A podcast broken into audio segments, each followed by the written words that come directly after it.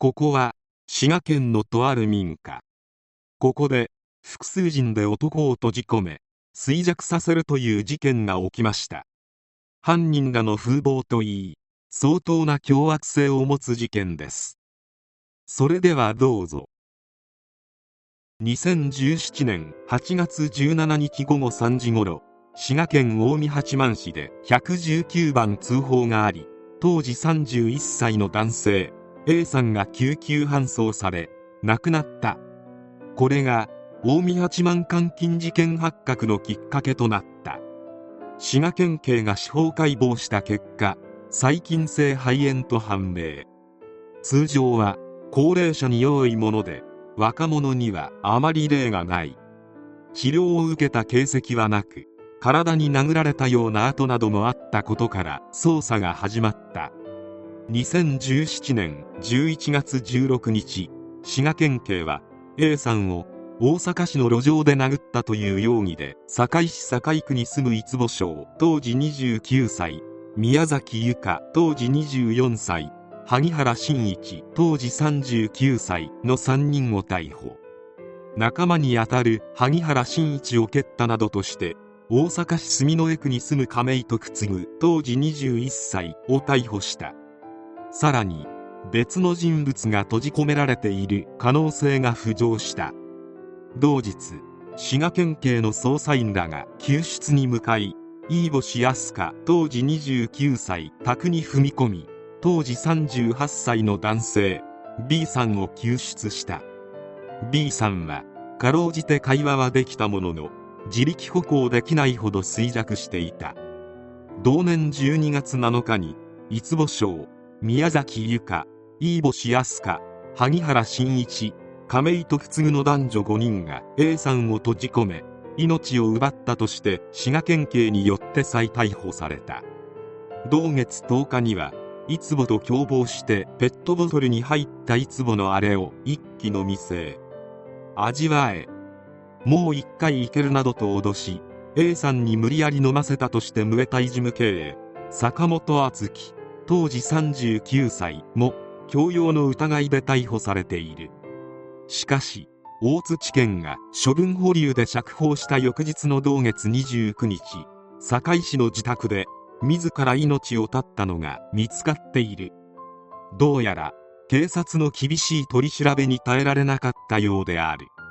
2018年1月11日に五保省宮崎由香は B さんを幽閉し約2ヶ月の肺葉症候群にさせたとして起訴されている。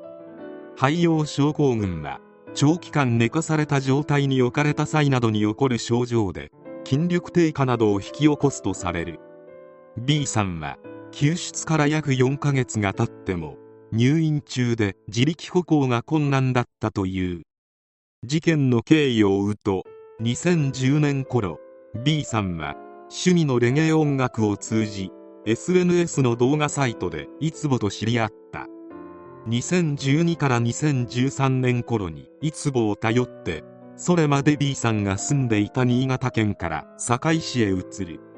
当初は五保省宮崎由香飯星康香の3人と堺市で同居していたが手狭になったことなどから飯星康香と生活するようになった。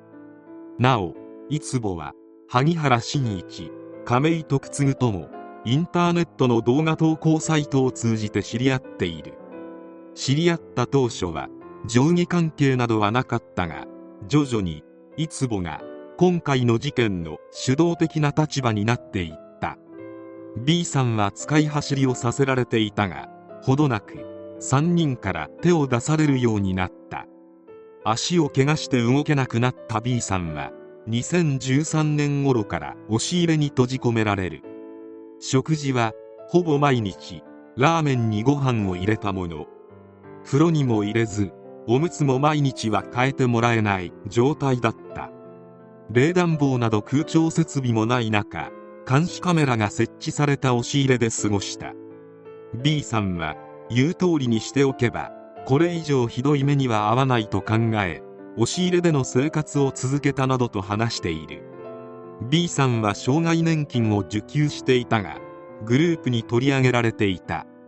A さんは2012年頃に坂本敦樹が経営するムエタイジムに通うようになった。2015年頃にジムを通じていつぼらと知り合っている。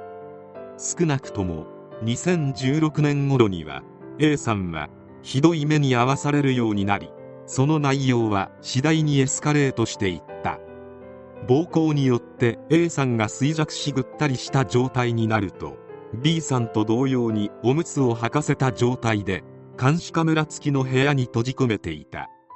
現場となったのは飯星康からが借りていた堺市の住宅街にある2階建て住宅。B さんは裸で紙おむつを着用させられて2階寝室の押し入れに閉じ込められていたのだ。部屋には複数の監視カメラが設置され見張られていた。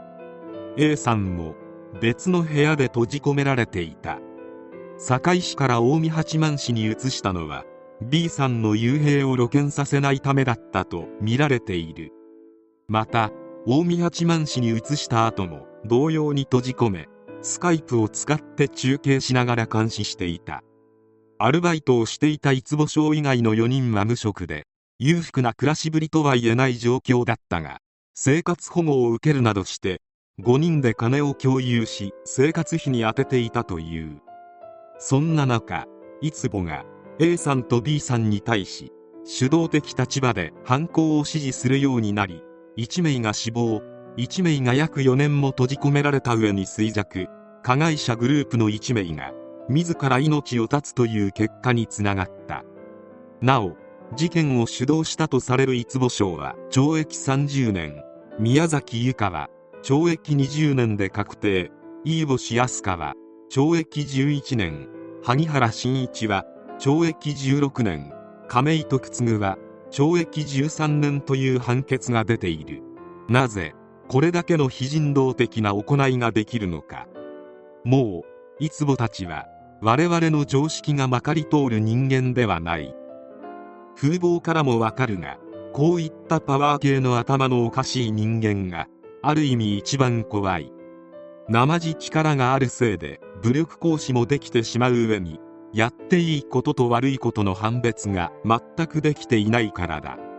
懲役30年とのことであるが公正も何もいつぼらにやっていいことと悪いことを説明したところでそもそも話を聞かないだろうし話を聞いたところで理解する知能もない。こいつらが構成して真人間に戻ることよりもこいつらの次の犠牲者が現れないように一生塀の中に入れておいてほしい。心からのお願いである。